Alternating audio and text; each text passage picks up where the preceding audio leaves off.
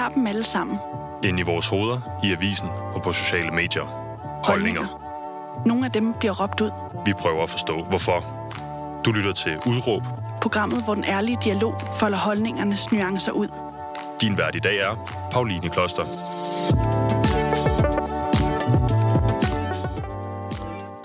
I slutningen af 20'erne, der begynder ungdomslivet at fade over i voksenlivet.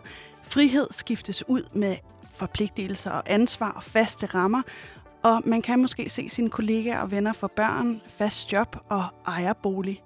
Sådan er det i hvert fald for mig, og jeg må bare sige, at jeg er faret fuldkommen vild i øh, det her voksenliv, og det er jeg ikke den eneste, der gør.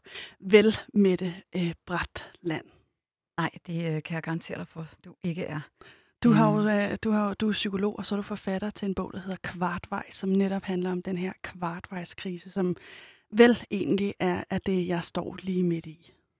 Ja, altså det, det, nu ved jeg jo ikke nok om, hvad det er, du står midt i, til sådan at kunne pinpointe, at det lige præcis er det. Men, men som du selv siger, så det her med altså at stå sidst i 20'erne og sådan virkelig begynde at stikke tæerne, så det er den dybe ende af voksenbassinet. Altså, det er bare noget, der, øh, der er sværere end som så for rigtig mange. Men jeg tror, der er mange, der går rundt og tror, de er alene om det. Ja, ikke? Fordi øh, når man kigger rundt, altså nu øh, er jeg jo på den her redaktion her, og der er bare ekstremt mange, der har fast øh, grund under fødderne. Mm. Så det der med at stå pludselig øh, fuldstændig vildfaren og ikke ane, hvilken vej man skal gå, øh, det føles ekstremt ensomt. Ja. Hvor, må jeg lige spørge, fordi du har jo skrevet den her bog, der hedder Kvartvejs. Mm. Hvorfor har du skrevet den? Altså, det er i virkeligheden en lang øh, forhistorie, den har. Øhm, og det er, øh, altså det, i Amerika især, der har man jo det her quarter life crisis begreb. Okay. Og det, det har jeg først fundet ud af senere, at, at det faktisk er en ting Nå. ude i verden. Jeg, øh, jeg har selv gået i lang tid, altså i hvert fald de sidste 5-6 år, og, og har haft det som en sådan quest nærmest at få det her sat på den danske dagsorden, at det er en, at det er en krise, der findes, og der er rigtig mange, der ramler ind i den. Øhm, og jeg har skrevet den rigtig meget for netop at kunne formidle det her budskab om, at man ikke står alene med det, selvom det føles sådan. Mm. Og selvom der er så mange, måske særligt i din generation og dit livskapitel, der, der er så sublimt dygtige til at få sig selv til at ligne en succes, uanset hvor kriseramt man er på indersideniveau. Ikke? Mm, okay. Uh, hvad mener du med det? At det er noget af det, der for mig at se virkelig karakteriserer den her krise, at den, den ligner en succes. Altså mm. rigtig, rigtig mange af dem, jeg taler med, ligger ud med at sige, prøv jeg ved godt, altså jeg ved godt, at det måske er noget piveri, det her. Jeg ved godt, der er folk ude i verden, der har rigtige problemer, eller har det mm. meget værre end mig, men jeg går rundt og føler mig fuldstændig ensom, fuldstændig faret vild. Øhm, og, og hvor, hvor den her følelse jo bare æder sig ind på folk. Men ikke desto mindre, så når, man, når jeg har dem siddende i min sofa, så ligner det, du ved, cool, tjekkede øh, unge voksne, øh, som også selv siger, at de har typisk øh, gennemført øh, drømmeuddannelser, mm. de har de har sådan set en meget fed lejlighed, de har sgu en familie, der, der bakker dem op, de har en kæreste, de har venner, øh, tingene kører. Okay. Øh, ja. Men og det gør det så ikke for mig, vil jeg bare sige. Der er det også de ydre faktorer, der de er altså også øh, ja. meget ustabile lige pt. Ikke? Altså jeg står øh, her og at det her er mit øh, tredje sidste radioprogram. Øh, ja. øh, mig og min kæreste, eller hvad? Ja, vi står et usikkert sted. Mm. Øh, boligsituationen er også usikker, så det er sådan mange øh, ret afgørende faktorer, der for mig er usikre. Men sådan er, er kvartvejskrisen ikke for, for alle, eller hvad? Der er jo ikke nogen træk, tror jeg, ved nogen kriser, der er ens for alle. Øhm, okay. Øhm, så, så på den måde, der synes jeg også, det er rart at få sagt fra starten af, at altså, jeg ved jo godt, at jeg jeg har risiko for at forulempe alle nuancer groft, når jeg sætter mig her og, og taler over, over en bred karm om øh, unge voksne, og hvad det er for nogle tilstande, der plager dem. Øhm, mm. Øhm, men jeg tror jo igennem, jeg, sad, jeg har siddet sådan og regnet lidt på, jeg tror de sidste 5-6 år, der har jeg haft øh, altså et sted mellem 4.500 og 5.000 samtaler Hold. med unge voksne, hvor en meget stor del af det jo, altså så, når man har haft så mange samtaler, så begynder der jo ligesom at bundfælde sig nogle, nogle fællesnævner og nogle ting, der går igen. Mm. Øhm, hvor jeg jo ofte synes, jeg har haft anledning til at sidde og tænke, det er lige godt fandens. Altså, at, det, at der er så mange af de her tilstande, der, ja, som, som går igen, uanset du ved, hvor, hvad folk ellers går og roder med i deres hverdagsliv. Og mm. selvfølgelig er det, du fortæller om, altså når der går ægte opløsning i ens hverdag, mm. altså det kan jo være en anledning til alle mulige kriser Er i løbet af livet. Altså, Men jeg kunne bare forestille mig, at det at stå med det, altså på det her tidspunkt i livet, måske Mm. kan gøre det ekstra vanskeligt, fordi de fleste jo har en fornemmelse af, at det er nu fundamentet for Mm. det der voksenliv, der skal blive godt. Det skal lægges, så hvis det er noget rod nu, øh, Ja, hvor fanden, ja. hvilken retning skal man så i, ikke? Ja. Jamen, lige præcis. Og øh, der er kvartvejskriser, som man nok allerede har luret, øh, dig der lytter med til det her program. Øh, det, det her program skal handle om i dag. Og øh, du har et udråb, som vi ligesom prøvede at, at få på plads. Og øh, det er jo en kendprovokerende, det her udråb, ikke? Altså, nu, nu skal jeg bare lige sige det. Kvartvejskriser er, er et i-landsproblem, siger du. Mhm. Og det, det står du simpelthen ved. Er, er jeg i virkeligheden bare øh, snothammerne øh, forkælet, at jeg overhovedet øh, kan opleve øh, den her krise, som jeg øh, er midt i? jeg, jeg, jeg synes, det er meget vigtigt at prøve at svare så nuanceret som muligt på det. Mm. Fordi ja, jeg står ved det. Øh, jeg tror, det er et... Og, og jeg har ikke evidens for det, øh, fordi der er simpelthen ikke forsket... Øh, der er forsket så rasende lidt i det her, så det er svært at sige det, om, Mm. om det er rigtigt, men min fornemmelse er, at det her er et problem, der hører til i de lande, hvor man på mange måder kan tage sin overlevelse for givet. Mm. At, at det simpelthen ikke er det, øh, livskampen går ud på. Øhm, og det er jo typisk i i-landene, at, at, vi kan, at vi ligesom har overskud til at, at ville noget andet øh, eller noget mere med vores liv, end, end bare at overleve. Mm. Øhm, så, så sådan rent lavpraktisk, ja, så tænker jeg, at det er et ilandsproblem. Nu betyder vendingen, det er et ilandsproblem. Det betyder også typisk, som du siger, men det er bare noget, altså, det er bare dig, der er privilegieblind. Sikke og, noget pjat, ikke? jo, og, og piver over ingenting. Ja.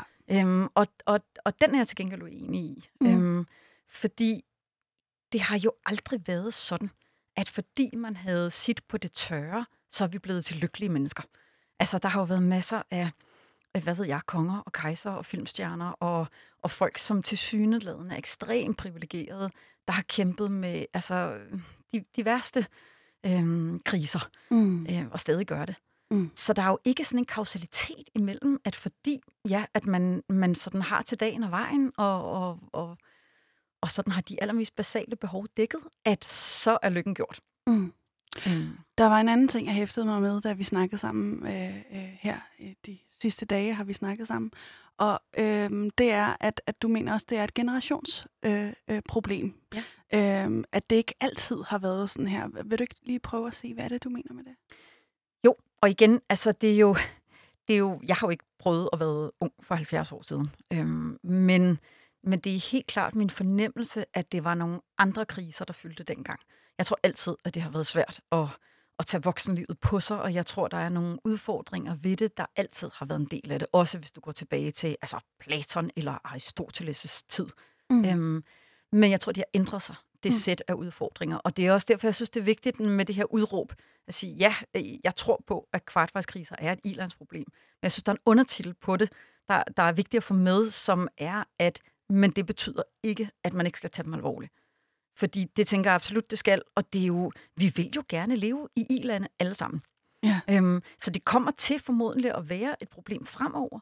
Men jeg tror, når vi kigger tilbage i tid, så tror jeg, det var nogle andre ting, man sloges med for 70 år siden. Mm.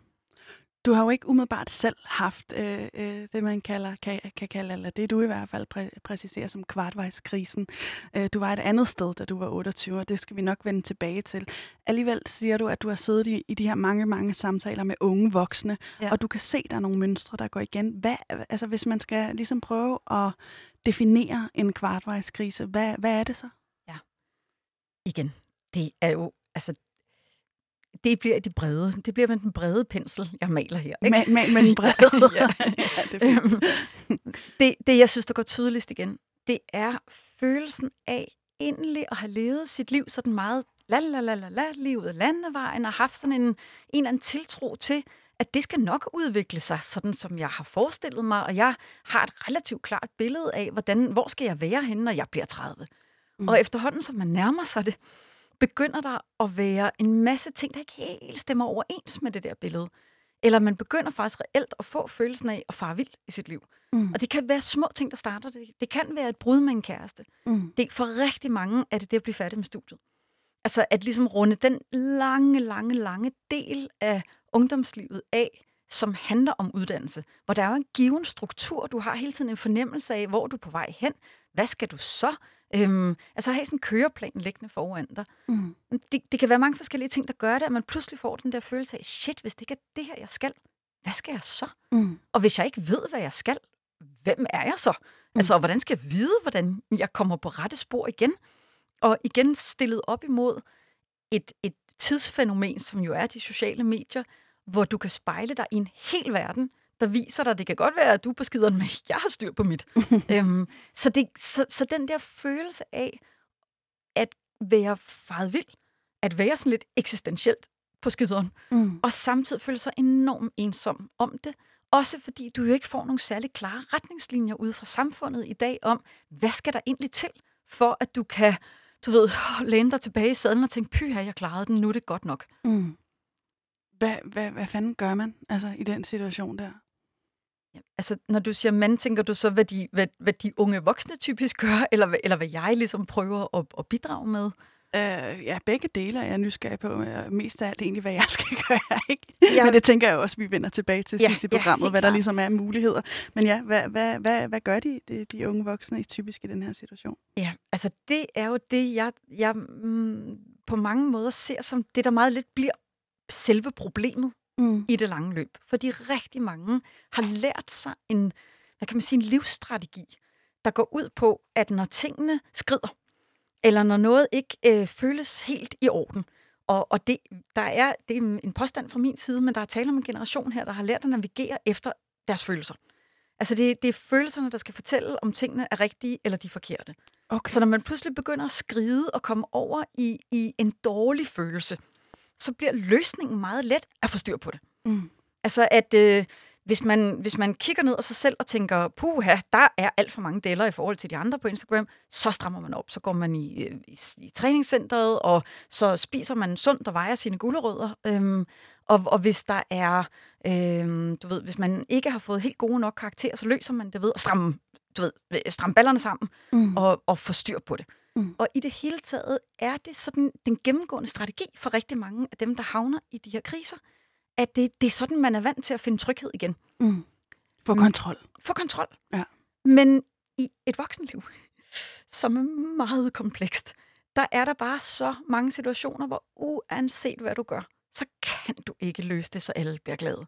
Eller du kan ikke løse det, så du kan sætte flueben ved, ved alle facetterne i dit liv, eller alle de der rubrikker, der står og blinker, som du føler, du skal have udfyldt. Og selv hvis du er så heldig, at du lige præcis har følelsen af, nu har jeg faktisk fået styr på det, så sker der typisk det, at man bare hæver baren for, hvor, hvor, hvor, hvor fint maskede krav man stiller til sit hverdagsliv. Mm. Så begynder man at synes, der er flere og flere, flere ting, man egentlig bør have styr på. Man, du ved, man, man bør også have få, få ryddet op derhjemme, og man bør også få taget den der lønforhandling, og man bør også øhm, øh, få, få, få trænet noget mere netop, eller få... Spist noget sundere. Spist noget sundere, du ved, alle de her ting. Altså, ja. så bliver det bare et mere og mere fintmasket kontrolnet, man kommer til at lave for sig selv. Og er der noget galt med det kontrolnet? Fordi umiddelbart så øh, kan, kan jeg også mærke, at det rammer mig, fordi det er også... Øh, jeg har ligesom besluttet mig for, okay, nu skal jeg, Dale Peter Veltme, have kontrol over mit liv. Ikke? Jo. Jeg vil, have, øh, jeg vil ikke bøvle med økonomi. Jeg vil ikke bøvle med gamle øh, overlevelsesstrategier, øh, øh, som for mit tilfælde har været at arbejde ekstremt meget og misbrug, øh, altså has øh, simpelthen. Ikke? Øh, røget utrolig mange joints. Det har jeg da sådan her, nej, jeg gider det ikke mere. Jeg vil komme i form, jeg vil øh, være en, en, den bedste udgave af mig, af mig selv på alle øh, punkter, mm. hvilket vil sige, når jeg er sammen med mine venner, øh, når jeg er sammen med min familie, altså vil jeg være nærværende, og øh, på arbejdet vil jeg også ligesom kunne præstere mit, mit bedste. Er ja. det en forfejlet tilgang at gå til livet på? Altså, altså, jeg tænker selve det her med at have en forkærlighed for kontrol. Øh, ja. Altså, der, der skal jo ikke, det er jo ikke raketvidenskab. At, at når, det, det er jo, det, det giver jo god mening, at det bliver den strategi, som mange af os øhm, rækker ud efter, eller tager til os igennem i løbet af livet. Mm. Fordi meget, meget ofte, så når tingene skrider for en, så er det jo det at få styr på det, der giver en følelsen af, af, af tryghed igen. Mm. Eller ligesom at være god nok, eller at livet bliver, som, som det skal være. Øhm, så, så selvfølgelig er der brug for den hvis vi skal kunne, kunne opnå noget som helst godt for os selv, mm. Jeg tror bare, hvis det bliver den eneste måde, du kan holde ud og være til stede i verden på, det er ved at være den bedst tænkelige version af dig selv, så tror jeg, du har et langt træls liv foran dig, hvis jeg virkelig skal sige det groft. Nå, men, nå, men fordi, Ja, ja, ja. fordi jeg tænker, at vi, vi som mennesker har vi jo et, et følelsesregister. Vi har jo ligesom et repertoire, der jo både spænder altså helt fra det, den lyseste lykke til, til, til, en, til en, en sorg og en meningsløshed, der kan være så kulsort, som man ikke kan forstå, at hjertet bliver ved med at slå. Mm. Og i min optik, så giver det mening, at vi spænder over det register. At det ikke kun er de lyse nuancer, vi spænder over. Fordi der kan ske meget her i verden. Det ved vi godt. Det ved Mm. du også. Altså, ja, ja, jeg tænker, ja. sådan som din situation er lige nu, ja. der, der, der får du jo virkelig sådan knuppet næsen ned i, at ting kan ske. Alt kan gå galt. Det, man er dygtig til, kan pludselig, øh, du ved, øh, skride for en alligevel. Ja. Øhm, og, og i min optik, så, så kommer vi ikke udenom det. Altså, vi kommer ikke uden om den, den mørke side af paletten, hverken i verden rundt omkring os, eller inde i os selv. Så, så jeg tror, selvfølgelig skal man kunne have den der strategi, du taler om. Selvfølgelig skal man ville sig selv det bedste og prøve at arbejde for at nå det, man kan, og være et, et menneske, man kan stå inde for. Jeg tror bare, man er nødt til at være forberedt på, at det er en ambitiøs, øhm, det er en ambitiøs plan, og man er nødt til at være indstillet på, at rigtig meget af tiden, der kommer den ikke til at lykkes. Men når jeg kigger rundt på øh, dem, jeg siden af barndommen har fået fortalt af de voksne, Ja. i takt med, at jeg er blevet voksne, så synes jeg godt nok øh, ikke, jeg kan sætte en alder på det at være voksne. For mig øh, vil jeg bare sige, at det at være voksen, det også hænger sammen med, jamen er du tro mod dig selv? Mm. Lever du i overensstemmelse med dine egne værdier? Og når jeg kigger rundt, øh, og undskyld til, til dem, der lytter med, som, som kan se sig selv i det, og, men og ser en, en, en flok, øh, ja, jeg ved ikke engang, hvad, hvad jeg skal kalde det, men, men hovedløse høner, Mm. øh, der, der øh, bare, ikke bare, fordi det er sgu også et arbejde i sig selv, men, men ligesom øh, øh, går på arbejde, lever komplet på de her overlevelsesstrategier, og overhovedet ikke har taget stilling til, hvilke værdier de vil leve efter, Mm. så tænker jeg, du er ikke en skid voksen. Jeg, jeg, jeg er meget enig med dig i, at mange af de voksenmarkører, man let kommer til at orientere sig efter, ikke mindst sidst i 20'erne. Mm. Altså det der med, du ved, den gode gamle.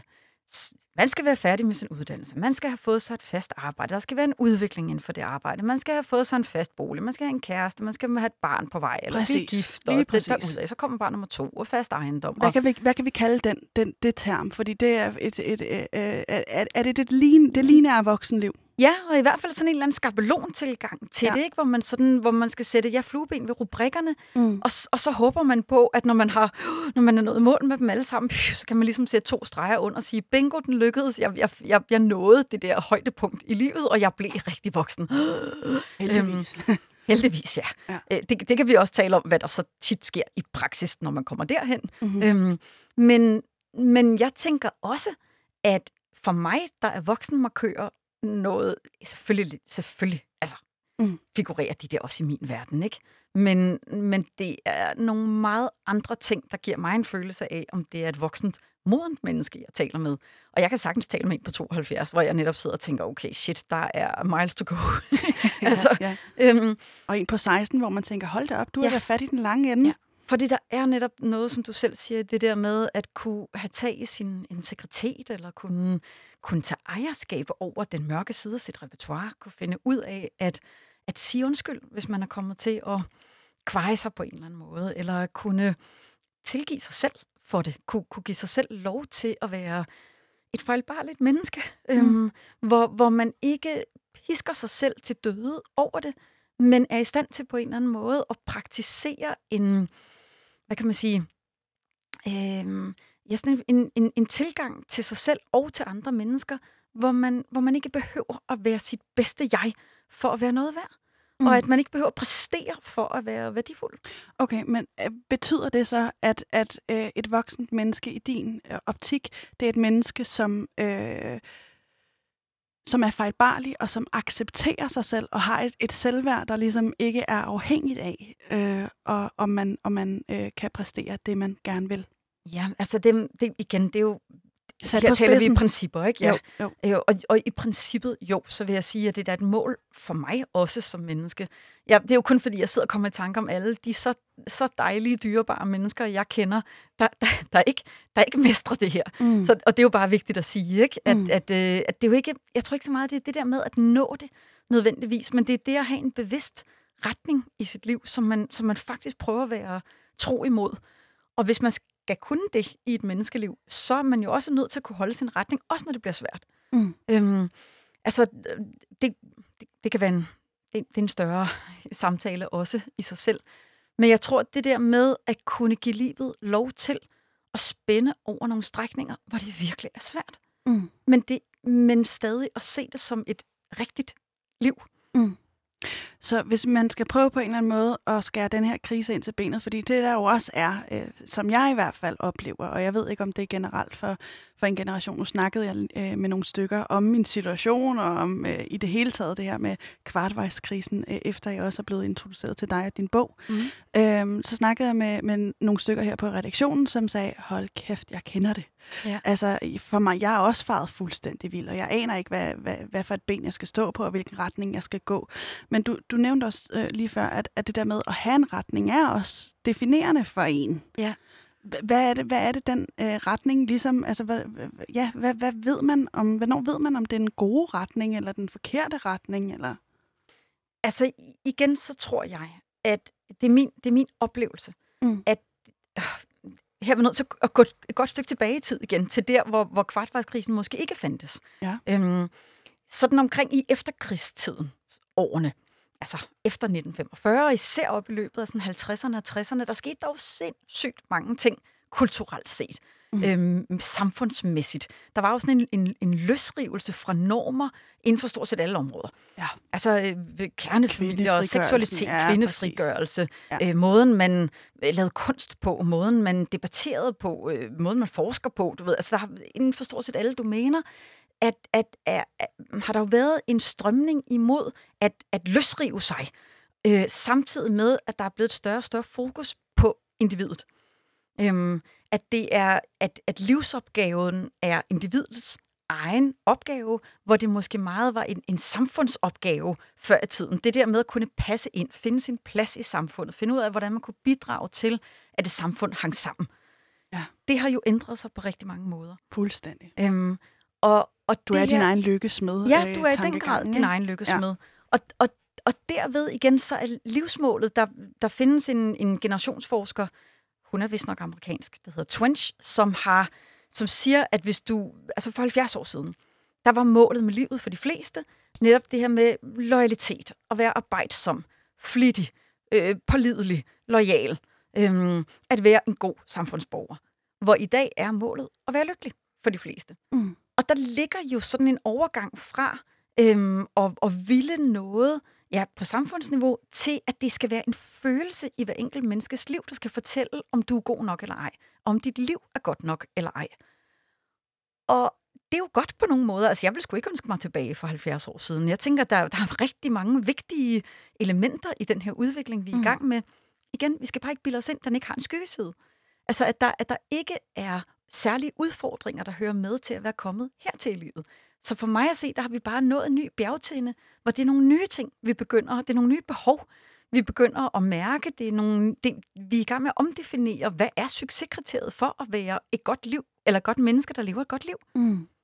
Det var et meget langt svar på de spørgsmål. Ja, men, men jeg forstår, hvad du mener. Mm. Og øh, hvad, øhm, fordi det, det lyder jo også på mange måder, altså sådan, tager, tager jeg og andre, der oplever den her øh, kvartvejskrise, tager vi os selv for højtidligt?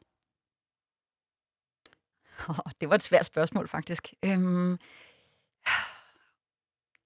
Altså, vi er sgu ikke... Jeg tænker bare, at det her kan vel kun opstå, fordi man også har den der meget individualiserede tankegang, ikke? Jo. Øh, pillen i min egen navle. Nu skal jeg nok rigtig finde ud af, hvem jeg er. Nu skal jeg ud og realisere mig selv og skabe det allerbedste liv. Hvis man tænker sig selv i en mere kollektiv tankegang, som du beskrev, som hvis vi går bare 50 år tilbage ja. i tiden, ja. så er det vel ikke et issue. Altså på mange måder, så tænker jeg, altså, det, det er jo det her, som Brinkmann for eksempel har øh, altså virkelig... Er, altså, om Svend Brinkmann, der har skrevet en, en række bestsellerbøger. Ja, ja, og som jo på mange måder jo virkelig har fået sit, sit, sit rise på, at, at netop sige, øh, altså prøv at høre, I tager jer selv for alvorligt. Prøv lige at huske nogle af de, de klassiske dyder, ligesom, eller nogle af de ting, hvor der kan ligge en lettelse i, også bare gøre det, fordi det er det rigtige at gøre. Mm. Slut. Altså, mm. Og så føles det svært nogle gange, øhm, men, men nogle gange så må vi gøre det alligevel, hvis vi skal være ordentlige mennesker. Og hvad tænker du?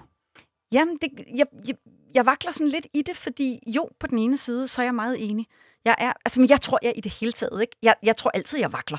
Fordi i min optik, så er det det her med altid at leve, altså at, at et menneskeliv skulle altid udspille sig i, i, i et spændingsfelt imellem to poler.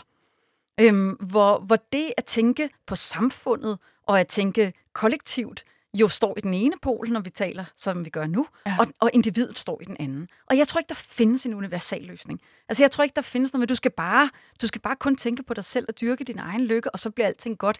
Eller du skal bare tænke på samfundet og, og opføre dig ligesom i Nordkorea, og så, så bliver alting godt. Altså, jeg tror, jeg tror at det, det, det vil altid være et hverdagsregnestykke på en eller anden måde. Hvor, hvornår skal jeg lade hvis jeg skal kunne holde, finde et balancefelt imellem de her poler, ja. hvornår skal jeg så til at lægge vægtfordeling over på den modsatte øh, mod, modsatte pol på en eller anden måde, hvis jeg ikke skal ende med at skvatte. Mm. Altså, hvornår er, hvornår er individet, eller hvornår er øh, hensynet til mig selv nødt til at blive erstattet af et hensyn til kollektivet? Eller... Vil, vil du høre noget sjovt? Ja. Fordi jeg har også beskrevet den der linje for mig selv, altså en, en balancegang mellem to poler. Ja. Øh, men, men igen, så illustrerer det ret godt, at jeg tænker det udelukkende i forhold til mig selv, faktisk. Ikke? Ja. Altså, og det kan man jo sige i sig selv er ekstremt selvoptaget. øh, men, men med frihed på, ja. den, på den ene pol, mm. og øh, øh, faste rammer og, og tryghed, tryghed på den anden pol. Ja. Ikke? Ja. Altså for mig er en balancegang mellem det, ja. øh, det punkt, jeg prøver at finde ja. i, i øjeblikket. Øh, og øh, i øjeblikket er der rigtig meget frihed og meget, meget lidt øh, øh, fast og tryghed. Ikke? Så, så det, det prøver jeg også at, at være opmærksom på, at det i hvert fald er noget, jeg skal skabe i mit, i mit liv. Ikke? Bare lige for at illustrere, at det er godt ja. nok øh, meget andre, en anderledes måde at tænke sig selv i verden på. Ikke?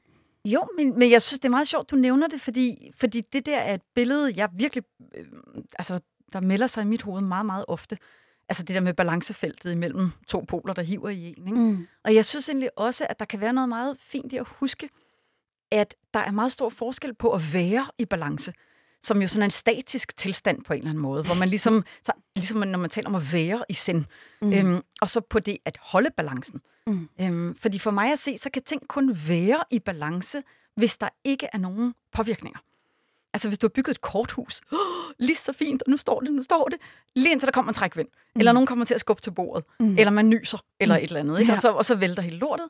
Øhm, og, og lidt på samme måde, når det handler om mental balance, så tænker jeg også, det kan godt være, der findes nogen, der er i send hele tiden. Ja. Men mit gæt vil også være, at det er dem, du ved, der har gået kloster og, og har øh, sagt nej tak, du ved, til, til alt det jordiske øh, øh, fristelser og problematikker, og, og sidder deroppe og beder og, og mediterer og spiser altså tre riskorn. Mm. Og, og nu lyder jeg Altså, ja, jeg forstår, ja, hvad du ikke? mener. Øhm, det er sat på spidsen. Men, men lever man et liv midt i det hele, mm. midt i det her pløre, som et menneskeliv er, så vil man blive skubbet til. Så vil der ske ting, der vil være påvirkninger, der vil være ting, der skubber dig ud af balance. Mm. Der vil være ting, hvor du pludselig ikke har arbejde, ikke har bolig, din kæreste er pludselig så som så. Altså, og, og, og selvfølgelig reagerer du på det. Mm. Så, så der er jo, jeg tror bare, der er noget meget vigtigt i at kunne skelne imellem, hvornår har man at gøre med svære følelser, og hvornår har man at gøre med forkerte følelser. Mm. Jamen, er der så følelser, der er forkerte? Uh, det, det, det er sjældent faktisk, synes jeg, jeg sådan virkelig, du ved, lige må, må tale sådan, Det er så basalt et spørgsmål, så du tager mig helt på sengekanten her. øhm, jeg, tror, jeg tror ikke på, at vi endelig kan tage ansvar for de følelser, der bliver produceret i os. Altså, jeg... nu siger du, der bliver produceret i os, og det, for, det får mig jo lyst til at gå ud af sådan en helt filosofisk tangent. Jeg tror også, vi skal... Øh, ja. ja, tilbage på, øh, på et tidspunkt igen. På sporet, men, ja. men, men, men bare lige afrundingsvis. Ja. Så, så, så, tror jeg, så ser jeg det egentlig meget som, at, at vores følelser er nærmest spejlbilleder, altså reaktioner på det, der hænder os. Hvordan man forvalter de følelser, er noget ganske andet. Mm-hmm. Altså det der, tænker jeg, hvor netop øh, retningen i livet kommer ind i billedet. Hvad, hvad er det, jeg gerne vil prøve at være for et menneske? Ja. Når jeg har noget overskud, hvad er det så, jeg prøver at investere det i? Mm. Men, men, men for, så, så der er, jeg vil sige, der er følelser, hvor det er forkert at give efter for dem. Det, okay. det tror jeg, jeg vil... Ja. Er der nogle eksempler på det? Altså, hvad kan være forkert at give efter? Nå, men altså, hvis man tænker, øh, hvis man går ned ad gaden, og der er en eller anden, der kommer til at støde ind i en, og man bliver rasende, fordi man har en dårlig dag, og man derfor pander vedkommende en. Ja. Øhm, det, det, tænker jeg er en relativt skidt følelsesforvaltning. øhm, men jeg tænker også, du ved, hvis man altså, tager sig selv meget alvorligt, og synes, at, at min lykke er det vigtigste her i verden, øh, så, så om jeg lige jogger nogen godt, et godt stykke nedad undervejs, eller hvis jeg kommer du ved, hvis jeg kun kan føle mig stor ved at få andre til at føle sig små, så giver den bare gas. Altså. Men kan man undgå det med det? Altså, fordi jeg tænker også, øh, når man prøver at forme sig sit voksenliv, så kræver det også, at man tager nogle meget aktive øh, valg, ikke? Jo. Altså i hvert fald, øh, det, det er min erfaring. Mm. At, også min. Ja, ikke? Jo. Øh, så, så bliver man nødt til at være sådan der, okay, jeg bliver simpelthen nødt til at gå all in på det her, og, og der kommer man til at gøre nogle mennesker ked af det på sin vej. Det kan være gamle veninder, man ikke vil være veninder med længere. Det kan være øh, øh, at sige fra over mm. en, for en bestemt type adfærd. Øh, hvis, hvis nu øh, du sagde et eller andet til mig, ikke, så kunne det være, at jeg lige blev nødt til at sige til dig, hov, kammerat, her til jeg ikke længere. Altså, du ved, og det kunne potentielt støde dig, eller få dig til at føle dig mindre. Altså, kan man undgå at, at, at gøre andre mennesker kede af det i den her det tænker jeg absolut heller ikke er, er en, en ambition, jeg selv i hvert fald vil have lyst til at tage på mig. Nej. Øhm, fordi øh, det skal til nogle gange. Altså, mm. hvis, hvis der flyttede en eller anden diktator ind, og begyndte at hunse rundt med os alle sammen, mm. så var det jo også, altså så, så kunne vi jo ikke, altså så ville det jo ikke være en dårlig handling at skrue bissen på. Mm. Eller at sige, nu stopper det.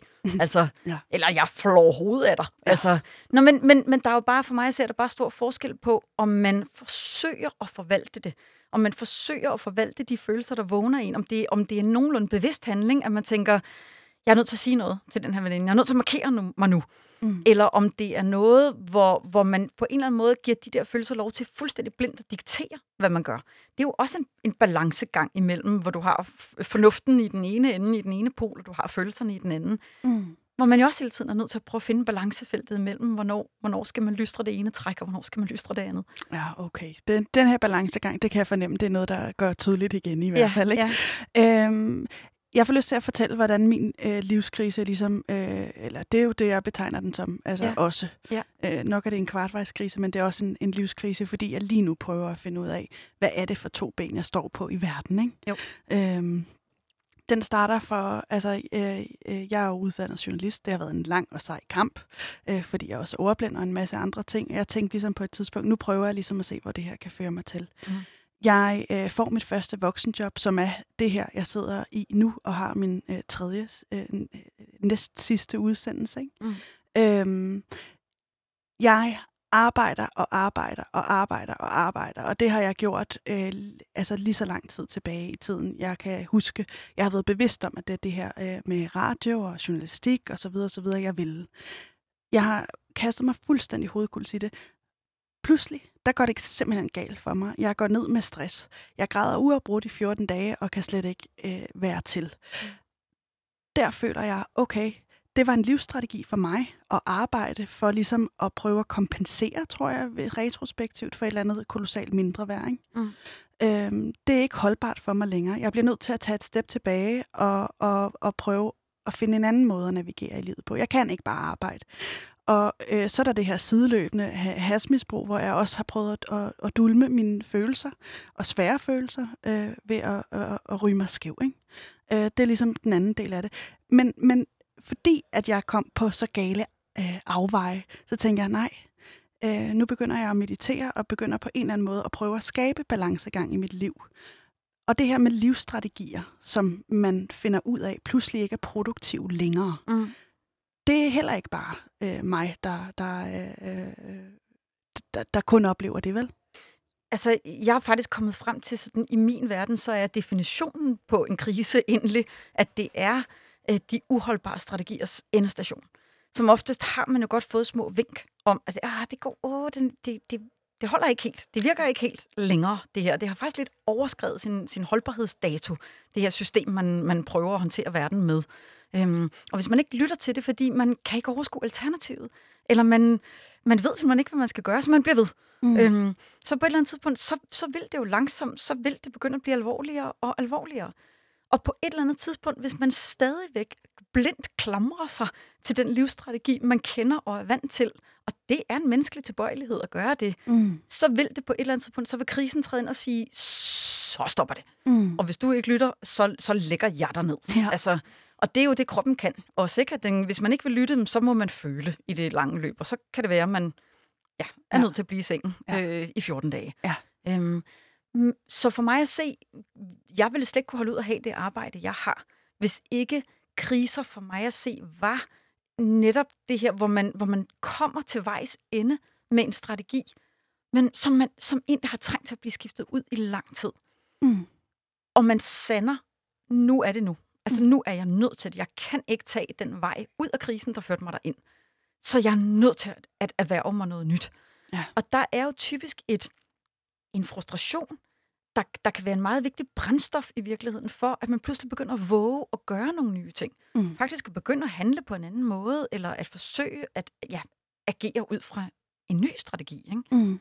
Men indtil man har taget den, Ja. så, så oplever man jo typisk en strategiløs fase, der virkelig er utryg at være i. Pisseskræmmende. Ja. Øh, er der nogle strategier, øh, som, som du ligesom er stødt på, hvor øh, i din praksis eller i dit private liv, øh, altså er der, er der, er der, kan man sige noget generelt om, hvilke livsstrategier, der bare ikke holder længere? Altså, jeg kan i hvert fald sige dig så meget, at den der forstyr på det strategi, øh, den synes jeg i hvert fald, jeg har set i funktion nok gange til at sige, det er en bluffstrategi. Den holder ikke. Og man knokler og knokler og knokler og knokler, øhm, i sådan et håb om, at når jeg bare lige kommer derhen, lige rundt om næste hjørne, når jeg lige kommer over den her arbejdspukkel, når jeg lige får gjort ordentligt hovedrent derhjemme, Ja. når jeg lige har fået den der kæreste, eller han lige har friet til mig, eller jeg lige puha, har haft overstået fødslen, eller barselsårloven, eller lønforholdningen, eller hvad det nu er, mm. så bliver det godt. Øhm, og, og, og så bliver man ved og ved og ved og ved og ved.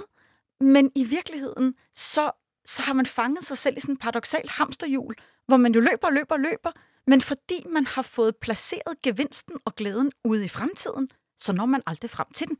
Mm. Altså, kan du følge mig i? Ja. Netop det der med, hvis man, hvis man, hvis man aldrig lærer at standse op, og tænke, okay, men hvis jeg gerne vil være glad i dag, så er det på den tallerken, jeg har stående foran mig i dag, at jeg er nødt til at finde kilden til den glæde. Mm. Altså, jeg tror, det, det du beskriver også med at have arbejdet og arbejdet og arbejdet, det kan jo være fint. Men hvis ikke der er nogle pauser, mm. hvis ikke der er nogle steder, hvor man ægte mærker noget andet, og hvor man ikke hele tiden definerer, at jeg er god nok, når jeg, er på, når jeg er i gang med at lave mig selv om til noget endnu bedre. Mm. Men at det måske også er okay bare at være her, hvor jeg er. Ja, ja. Og det er jo en total øvelse, ikke? Det er en kæmpe øvelse. Ja. Men, og der ligger jo også det i det, at for at kunne tåle det, så skal man også kunne tåle det fejlbarlige. Man skal kunne tåle det ikke ideelle. Og det, der ikke føles specielt godt. Ja, så, så det du siger er faktisk også, at det er en fordel at kunne udstå ubehagelige situationer. Det er lige præcis det. Ja. Der er min øh, altså, hovedtese nummer et. Ja. Og, og, og det, der, Der har jeg heldigvis en fordel. Ja, jamen, det synes jeg godt, jeg fornemmer. Men, men, men det er altid det, der går forrest for mig, når jeg starter et nyt forløb op med et menneske. Det er at prøve at se, om, om vedkommende kan, kan, kan se for sig, at det her kan være et federe succeskriterie at, at, at, at leve efter. Altså at komme derhen, hvor man kan tåle, man kan tolerere ubehag og utryghed, så længe man kan mærke, at man er motiveret for det. Mm. Så længe det er noget ubehag, hvor man kan se for sig, jeg vælger at stå det her igennem, Mm. fordi jeg tror på, at det i sidste ende vil føre mig et bedre sted hen. Mm. Og, og så bliver stien pludselig bredere for mig at se. Altså i modsætning til, hvis man følger forstyr på det strategien, hvor den faktisk hele tiden bliver smallere og smallere, mm. fordi du, der er hele tiden begrænsninger, der er hele tiden ting, du skal have overstået, før det kan blive godt. Mm. Hvor hvis du kan tåle det der ubehag, hvis du kan tåle at melde fra og trykke grænser op over for en veninde, og kan tåle, at det kan godt være, at hun bliver ked af det. Mm. Men det er faktisk, det er det, jeg er nødt til at gøre, hvis jeg skal kunne stå inde for mig selv som menneske, Ja, ja, eller have følelsen af integritet. Ja. Så jeg er faktisk motiveret for at gøre det, selvom det er rasende ubehageligt, og jeg har lyst til at altså, spurte væk fra den her konflikt lige Ja. på stedet. Ja. ikke? Og kan man sige noget om, fordi øhm, at du sagde det her med, at, at, at mange oplever at, at føle sig alene i den her øh, kvartvejskrisen, ikke? Øhm, kan man sige noget om, fordi når jeg kigger rundt, der er nogle enkelte, der ligesom støder ind i den, Mm. men det er sgu ikke alle. der, er, det, der er også nogen, som, som øh, altså det kan godt være, at man får en, en krise, når man ligesom øh, opdager, at, at målet hele tiden bliver ved med at være ude i fremtiden, eller øh, you name it, ikke? Mm. Øh, men men er, er der nogen, der er frataget? Altså, jeg kan ikke lade være med at tænke på, øh, ej, den holder jeg simpelthen for mig, for mig selv. der var trods alt grænser. der var faktisk en grænse, det har jeg lige stødt på. Ikke? Men, nok. men for mennesker, som øh, på en eller anden måde øh, øh, prøver at leve efter den der, vi kaldte den skabelonen før, mm, ikke? Mm. med at sige, tjek, nu er der styr på et øh, fast ejendom, tjek, nu har vi det her barn, øh, øh, tjek, tjek, tjek. Altså, at, at, at det mennesker, som først rammer ind i, i øh, midtvejskrisen, for eksempel. Altså, det var det, jeg skulle til at sige før i hvert fald. Det der med, så kunne man også altid snakke om, hvad der så skete, når man faktisk kom derhen, hvor, der, hvor man havde sat flueben ved det alt sammen. Okay. Fordi det er for mig at se typisk der, hvor midtvejskrisen huserer. Ja. Øhm, altså der, hvor man pludselig tænker, shit, jamen så er jeg vel i mål. Ja, øh, eller hvad? Nå, ja. men der er stadig 40 år tilbage af livet. Hmm, ja. hmm, skal jeg så bare holde julen i bevægelse? Skal jeg så bare ja. klippe hækken og vaske bilen og ja. se mig og min kone blive tykkere og tykkere. Øh, altså, ja, ja. Er, det, er det bare det, ja. jeg så skal? Ja. Og, og igen, hvis man heller ikke får taget teten op der, jamen, jamen så er det pludselig en nem løsning at stikke af med sekretæren, der er 20 år yngre. Eller at, ja, for det er, jo, det er da virkelig appellerende, ikke? Så, så, så, så, så hvis du spørger mig, om jeg tror på, at der findes en måde at leve livet på, hvor man slipper for kriser, øh, så, er, så bliver det et nej herfra. Ja, ja. Altså, det, det tror jeg simpelthen ikke på. Men vil det sige, at jeg er skånet, tror du, for øh, midtvejskrisen, fordi jeg ligesom har taget kvartvejskrisen? Jeg tror, det kommer ind på, hvad du... Altså, hvad det ligesom bliver for en strategi, du får skiftet over til. Øhm, fordi jeg okay, tror, så du siger også, at det sted, jeg er lige nu, det er pissevigtigt. Jeg, altså, det, er jo der, jeg, det er jo derfor igen, at jeg elsker mit arbejde. Det er jo fordi, jeg tror på, at kriser er sindssygt vigtige. Ja. Jeg tror ikke på de forhindringer for livet. Jeg tror på, de er... Jeg tror i det hele taget... Prøv at høre den lette side af livet. Ikke? Der, hvor det hele går smukt, og hvor man bare, de der Kodak-moments, som det hed i gamle dage, ja. men som er sådan nogle Instagram-moments nu måske, dem kan, dem kan hvem som helst kunne da håndtere. Mm. Det, er jo, det er jo, når uh, the going gets tough, altså det er, jo, det er jo der på mange måder, at det virkelig bliver svært. Ja. Og, og, og, og det er jo der, læringspotentialet er allerstørst, fordi det hører med til livet. Mm. Så, så jeg tror jo, at det, man kan lære sig, hvis, hvis den her kvartvejskrise for dig, kan gøre, at du faktisk får lært dig en strategi, hvor du kan tåle utryghed. Hvor du ikke behøver at vige udenom den hver eneste gang, du ser den komme krybende ude i horisonten. Men du godt kan sige, lige den der utryghed, den tror jeg er villig til at, at tage... Og gennemleve. Altså, ja, og gennemleve, ja. og lade den passere igennem mig. Ja. Fordi, kan du følge mig i, så bliver din rute jo, og din retning, som vi jo også har talt om, jo langt mindre zigzag-præget. Ja. Altså hvis du faktisk kan tænke, okay, det her, det her, det, det kan godt blive ubehageligt. Ja. Men, men jeg tror på, jeg kan godt se, hvorfor jeg er nødt til at holde fast alligevel. Og det er jo øh, sindssygt svært, også fordi lige nu aner jeg ikke, hvilken retning jeg øh, skal i. Og øh, der er en anden ting, du også siger, som jeg har hørt dig sige, mm. og det er, at øh, man, man skal tage ligesom sit indre mere alvorligt, for netop at prøve at finde den her retning. Hvad, hvad, hvad, hvad fanden, hvad, altså, hvad, hvad er det for noget? Ikke? Altså. Det kan jo lyde meget paradoxalt, når jeg også sidder her og taler om, at man måske tager sit indre lidt for alvorligt. Ikke? Ja, men, men det er jo det her igen, tænker jeg med, at, at vi vokser jo op i... Altså, jeg tror jo i bund og grund ikke på, at det der med bare at dyrke individet er en løsning heller. Nej. Fordi vi har brug for hinandens anerkendelse. Ja. Altså sådan har det altid været. Og vi er, altså, det, meningen med livet står og falder så meget med, om man føler nærhed, om man føler sig vigtig, om man føler sig værdsat, øhm, ikke undværlig for et andet menneske, i min optik. Så, så det der med at tro, at man kan løse det ved kun at være individ, den, den, den køber jeg ikke. Nej. Nu har jeg tabt helt tråden. Hvad var det, du spurgte om? Jeg, jeg spurgte om, altså, er der, er der øh, lyt til sit indre? Ja, lige præcis. Hvad, det var det. Hvad, ja, hvad er det for? Jeg tror jo, at vi på mange måder lærer i, i, i det samfund, vi lever i her, at hvis du skal tage ansvar og vise dig selv som et dygtigt, ansvarligt menneske, så skal du tage ansvar for ting uden for dig selv. Mm. Altså, så skal du komme til tiden, og du skal, du skal være stabil, og du må ikke skabe konflikter, du må ikke være besværlig, du må ikke fylde noget, øh, du må ikke give anledning til, at andre mennesker ikke kan lide dig.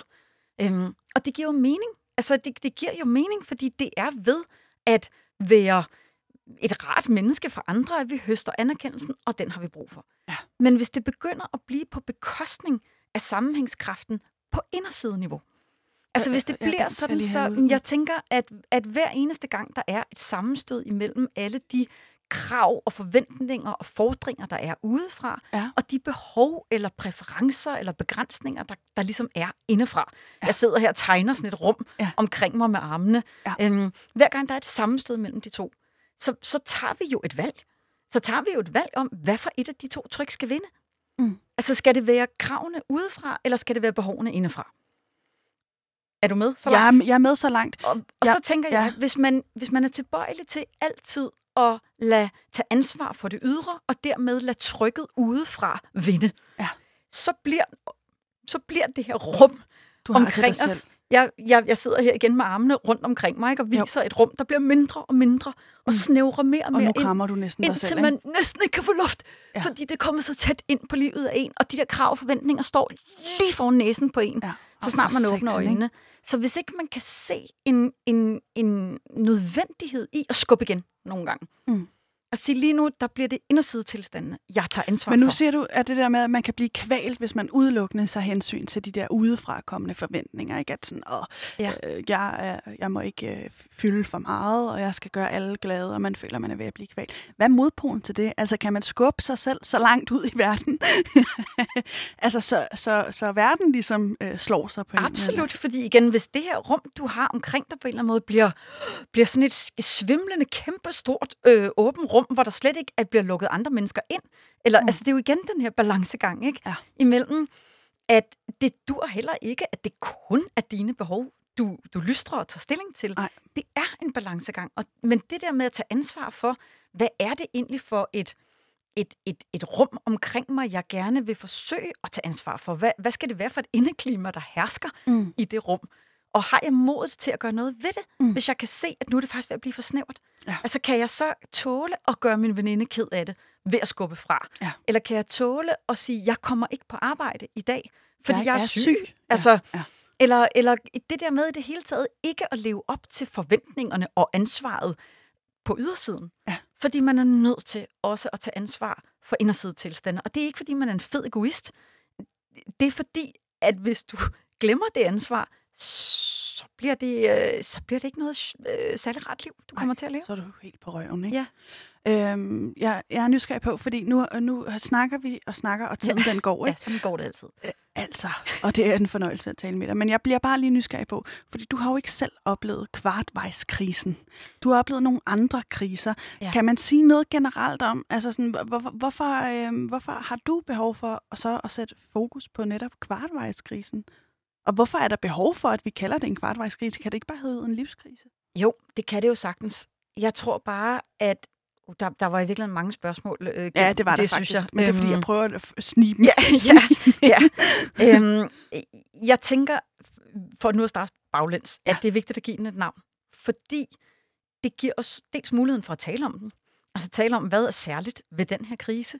Øhm, og hvorfor er det så svært at lade den blive synlig? Altså hvorfor, hvorfor er det, at, den, at man bliver så ensom i den? Mm. Hvorfor er det så, så tabuiseret at være ung voksen og være ensom? Mm. Eller være ung voksen og føle, at, mm, at man er faret vild i sit liv, selvom man godt ved, at man er privilegeret. Ja. Altså det, det giver jo en mulighed for at finde ind i et særligt fællesskab, som, som ikke er baseret på perfekthed, men som er baseret på det fejlbarlige.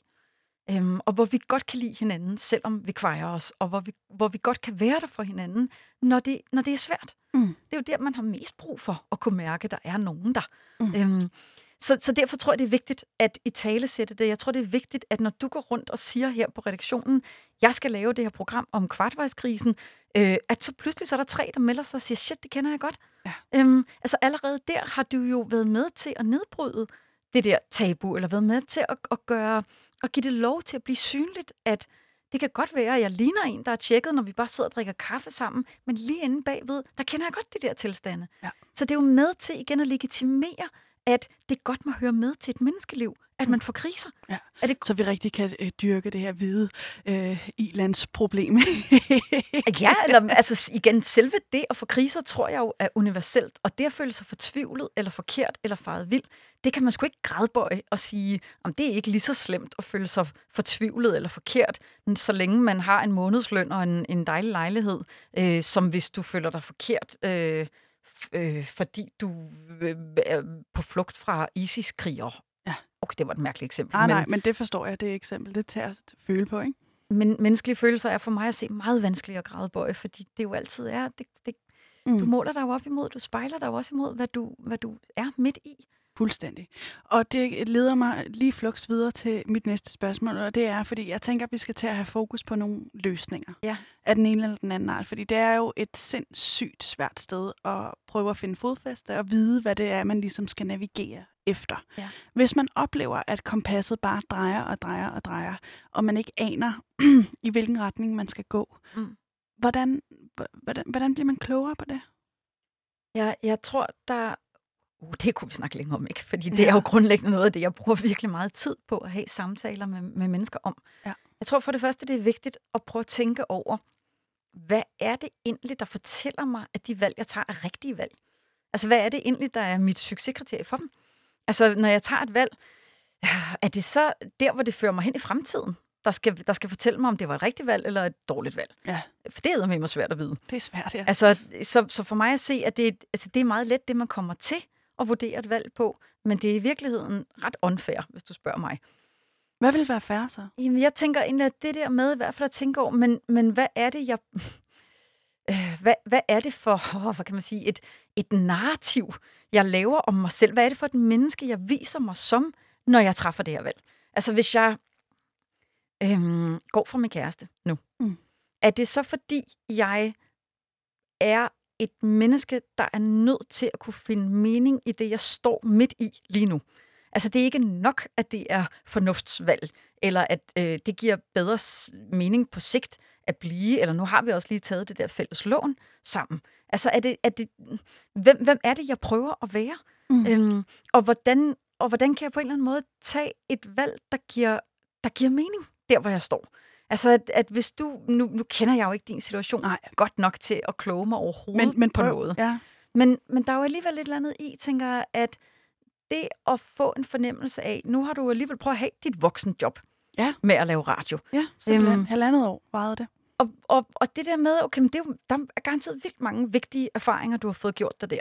Absolut. Og, og det at huske at få brugt dem, altså til ligesom at sige, okay, men jeg har i hvert fald lært noget om, hvad trives jeg med, og hvad trives jeg ikke med uanset om du lander dig et nyt mega fedt radiovært job lige rundt om hjørnet eller ej, så er det med mig vigtig viden. Mm. Øhm, og, det, og det er viden, det var vigtigt at give, give lov til at få indflydelse på de valg, du tager. Mm. Altså hvis du tænker, nej, jeg, jeg, jeg har brug for at sidde på et stort åbent kontorlandskab, hvor der er mennesker omkring mig hele tiden, i stedet for i sådan et lille lydstudie, som vi sidder i, du mm. og jeg alene. Altså, jamen så er det jo alligevel nogle vigtige fingerpræg om, hvad, hvis du skal tage ansvar for din trivsel på sigt, hvad er det så, du skal lede efter? Vil du, hvad jeg skal lede efter? Hvad skal du lede efter? Nærvær. Ja. Og connection, den som vi har lige nu, når vi sidder og kigger hinanden i øjnene med de her to mikrofoner i, imellem os. Det forstår jeg godt. Det, det kan jeg sgu godt lide. Men det, det har helt klart også været en, en pejletråd for mig. Ja. Og det, igen, det kan godt være, at det ikke løser dit problem. Ja. Men, men det tilskriver jo noget mening til, at du har været nødt til at tænke over det. Mm. Altså, at du har været nødt til at tage stilling til, hvad er vigtigt for dig. Øhm, og, og, og det tror jeg det, det tror jeg er vigtigt. Og jeg tror også, at øhm, det bliver så let, man kommer så let til igen at vil prøve at løse problemet med lidt af den strategi, der det ind, ind i det til at begynde med. Mm. Altså ved at sige, nu skal jeg finde på noget, øh, og så skal jeg gøre det, og jeg skal være stringent, og jeg skal holde fast og være effektiv. Og, og hvis det virker, så virker det ved, at det begynder at føles bedre. Ja. Og det er jo på mange måder egentlig bare lidt at gentage. Øh, Ja, ja men, altså, men, men er der et alternativ? Altså, så er det bare at sige, okay, øh, nu træffer jeg det her valg, fordi, fordi hvad så? Hvad, hvad skal motivationen for at træffe det valg, der så fører ind igennem det ubehagelige? Hvad skal den så være? Kan man sige noget om det? Jeg, jeg, uh, nu er det mange døre, vi har stående åbne. Altså, jeg, jeg, jeg tænker, at det at skulle igennem ubehag, mm. øhm, det er jo det, er jo, det er jo typisk noget, hvor motivationen for at tåle det bliver jo afgørende. Altså, hvis man skal vurdere en præstation, så er man i min optik også altid nødt til at kigge på motivationen. Øhm, så hvis du for eksempel ryger ud i det, altså, en, 8 måneders arbejdsløshed, Ja. hvis du skal kunne tåle det ubehag, der er forbundet med det, så er det garanteret vigtigt, at du har en fornemmelse af, at jeg er nødt til at holde fast. Jeg er nødt til at blive ved med at lede efter det, jeg har brug for. Og så vil jeg bare lige spørge til sidst, hvad koster en øh, time hos dig? Uha, der skal man jo frem med, med den dybe pengepunkt. 1050 kroner, men du skal være velkommen. så er det på sin plads. Det kan godt være, at det bliver mit næste move. Ikke? Ja. Øh, Mette Fratland, det var, hvad vi nåede i dag. Tusind tak, fordi du ville være min gæst. Jeg vil sige, at øh, din, øh, din bog, øh, Kvartvejs, den er altså på, til at finde øh, ude i den store verden, så kan man bare lige selv søge efter den. Tak, fordi du var min gæst. Tak for invitationen, det har været en fornøjelse. Det har det. Og jeg hedder øh, Pauline Kloster, og du har lyttet til Udråb, produceret af Rakkerpark Productions. Vi er tilbage igen snart. Tak fordi du har lyttet med.